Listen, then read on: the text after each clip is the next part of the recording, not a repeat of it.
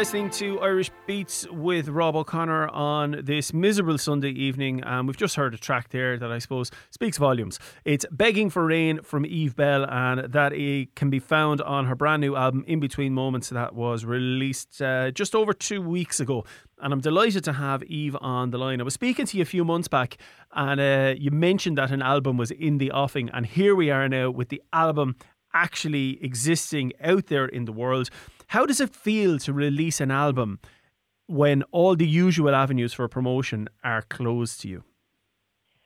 It's um, extremely daunting. It like I'm, I know coming up to the release, it was just so nerve wracking. I was just every time I thought about it, I you know was getting really really nervous. Um, and I guess now that it's out, it's it's still very strange to kind of not be able to gig, to not be able to like have kind of shows lined up right now.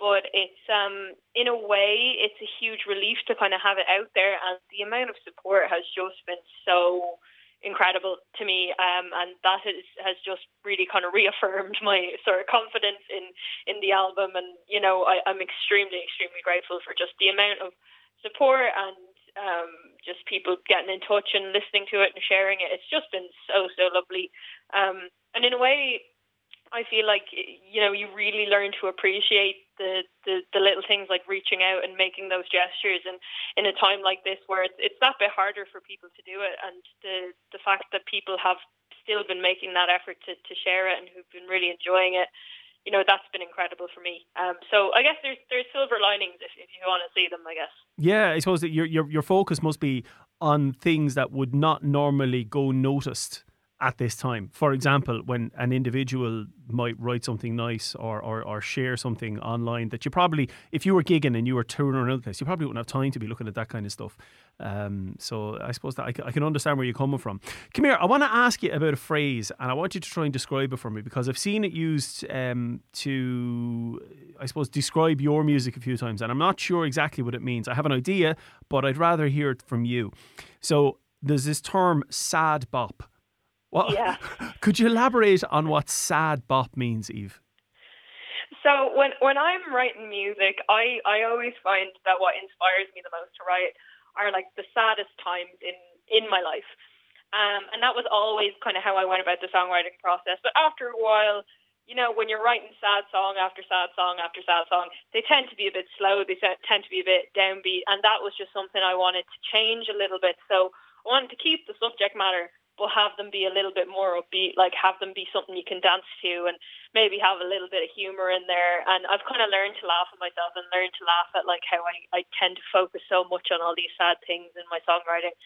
And that, I, I suppose, was the birth of the sad bop in a way. It was uh, a bit of um, wanting to keep that that lyrical focus on like these really intense moments, but also wanting it to be something that's fun to listen to and fun to perform. Um, so I think I think that's what, what sums up the sad bop in uh, in, in short. Do you know? Well, this is really I, am finding this incredibly interesting um, because I, I was going to ask you about who you take inspiration from. Okay, and the kind of the lazy music head in me was going to say somebody like Sigrid or Christine and the Queens, right? Because I'm immediately jumping on that kind of sparse electronic um, kind of vibe. I, I know I know I probably shouldn't make that comparison, and it is a kind of a lazy one, but I'll do it anyway. But now that you've said that, I'm actually thinking Eve Belle is a bit more like Robert Smith from The Cure. Now, production wise, oh my goodness. you know, well, no, no, but, but it's just, it's just in. That's in a great compliment. yeah, uh, no, don't worry, I'll, I'll, cut the back off you in a moment. Uh, but but what I mean is, in that you know, the, the, Cure always had that. Was it the happy sad? It was described as you know, where yeah. we're singing about something very sad or, or downbeat, but it's wrapped up in a bow and you can dance to it. So even though the production of Eve Belle's music and the the, the Cure, I, I don't think there's a huge amount of crossover there. Um, yeah. But that's fine because a lot of the Cure stuff was done 30 years ago, and you probably weren't even born then. so, uh, but it's weird that you say that because I wouldn't have made the connection to myself. But I have listened to them quite a lot over the past couple of years, so maybe there is a certain amount of that. You what? know, being able to kind of connect with the lyrics while sort of bopping away at the same time. Yeah, there you go. So I mean, that's yeah. again. I was talking to a musician there uh, last week, Ollie Cole, about his new album. And we, we were discussing kind of songwriting lineage and the way that ideas from one song can find their way into your song without even realizing it, you know, when it comes through yeah. osmosis. And I'm just wondering, is something because I, I didn't know you listen, you were listening to The Cure, and I wonder if just some of those those ideas and those vibes have rubbed off on you. And again, uh, if it's The Cure, I'd take it, you know, absolutely. yeah, absolutely. I, I mean, I do think it's inevitable. Like as a musician, you're obviously going to be soaking up all of these things from the songs you listen to, and you're constantly learning and constantly your ideas are developing and your songwriting is developing. So yeah, I mean, I think it's inevitable when you listen to something a lot, it's going to shape the way that you write and the way that you think. Mm. Listen, let's let's have a listen to another track, and we'll come back because I want to ask you about some of the production um, elements of the record and how you went about making it. Uh, this is the current single from uh, Eve Belle's album In Between Moments. This is called Bluff. Uh, we're having a chat with Eve Belle, and uh, we'll have a listen to this, and we'll come back and we'll find out more about the record and what went into making it in just a few moments. Say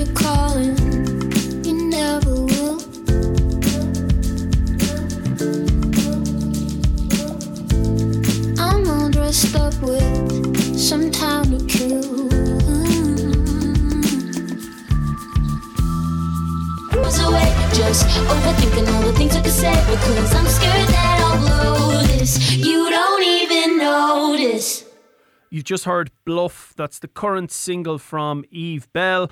Uh, that's also to be found on her new album, In Between Moments. It's her debut album, uh, released on Rubyworks Records, and uh, came out on the 23rd of October. And I have Eve on the line, and we're chatting about life, the universe, and everything.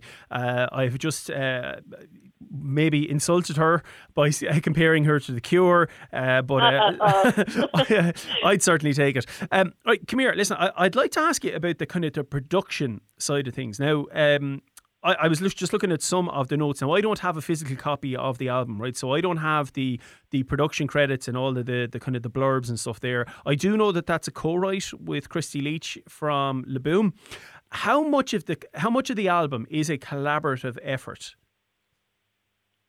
Well, I think a lot of the songs are ones that I would have written on my own, and a lot of the songs are, you know, it's maybe I'd say like, you know, 60 40 my own songs and then co writes. But I think in terms of production, um, so I work with this really fantastic producer over in London called Fred Cox, and he is just fantastic at what he does. And I've been working with him for a few years now, and I think through that work and relationship, I, I've been a lot become a lot more confident in the studio. So mm.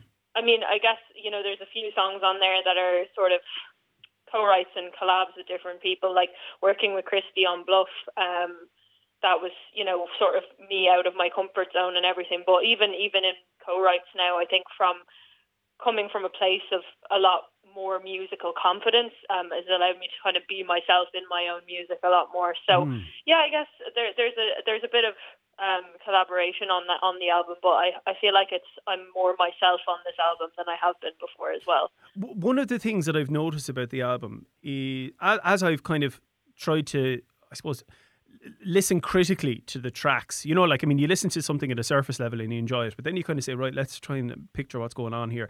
And one of the things I notice about the tracks is that there's never more than maybe three things playing. There's never about more than three things, instru- three instruments playing, and that allows your voice to come to the, you know, it's front and center on most of the tracks. I mean, even there on um, uh, Bluff, there's there's a finger click that's actually quite prominent. But there's, you know, there's other. It, what I find really interesting, and you're talking about confidence, is that you're letting your voice come through and not trying to drown it out with a million, you know, 600 synth lines and a big dirty guitar over the top of it as well uh, and and that is that is a hard thing to do, you know. I mean, I think I started off acoustically. You know, that's where I kind of have my roots. Mm. And even now that I'm kind of in the studio, I'm, I'm very confident to kind of try new things and explore new avenues sonically.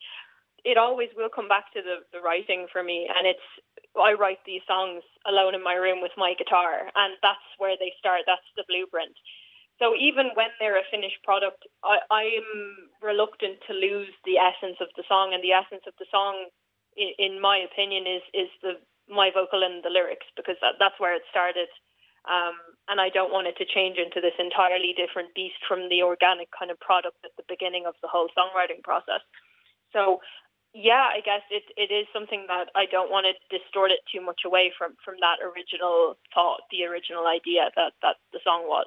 Mm, yeah, it's. I mean, I think it's great because you know because this is your debut album. Okay, now I know. Look, you've been releasing things for a while now, but it, it is your first album, which is a big kind of a marker. You know, I, yeah. I don't care who you are. I know people say the album is dead. Anytime I talk to a musician, they always say they want to do the album. Never mind the EPs, never mind the singles. It's the album is the thing. Uh, I suppose it's a collection. It, it's a body of work, but particularly for somebody with the first album or, or early releases, there's often this instinct to whenever there's a sonic gap, fill it with something you know, and, and that can work out really well. But it also means that maybe not everything gets a chance to breathe. And that's the thing that has really struck me about, about the songs, about the album, um, in between moments, that the, the voice is there front and centre.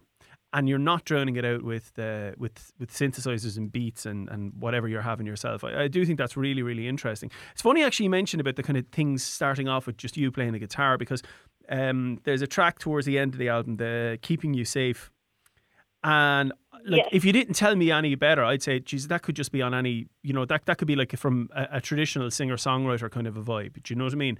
Um, is there an acoustic troubadour inside Eve Belle wanting to break out? Well, yeah, absolutely. I mean, it is.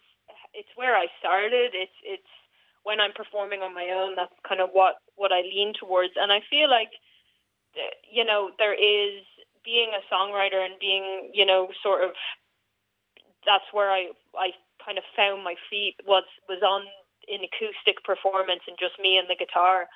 So I think you know there are a couple of tracks on the album that are that bit more stripped back, that are that bit more reliant on kind of just the guitar and my voice.